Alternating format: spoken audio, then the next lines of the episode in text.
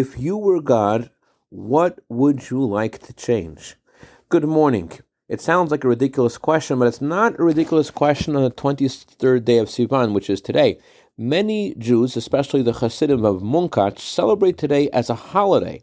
And the reason is because today is the day when the king Achashverosh, in the story of Purim, gave permission to Mordecai to make any decree that he saw fit, thus beginning the salvation and the miraculous victory of the Jewish people in the time of the story of Purim. And every year on this day, God endows each of us with the ability to, so to speak, dictate what we would like the scribes in heaven to write down as what should be happening in this world. It's a time of divine grace and mercy when we could beseech God to give us all good things.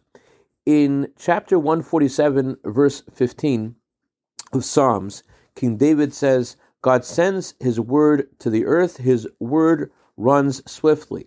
Kabbalah explains that the two halves of this verse correspond to two different ways that God's sustenance reaches the earth.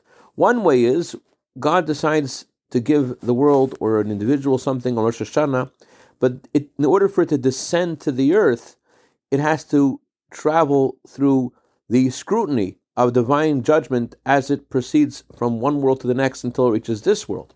But then there is another kind of prayer which causes his word to run swiftly, and there is no divine scrutiny.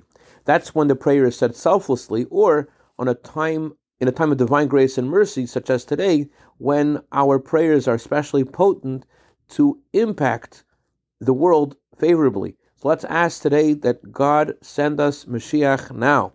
I dedicate a minute of Torah today to Gershon and Chaviva Friedman in honor of their anniversary today. Many happy returns this day. Have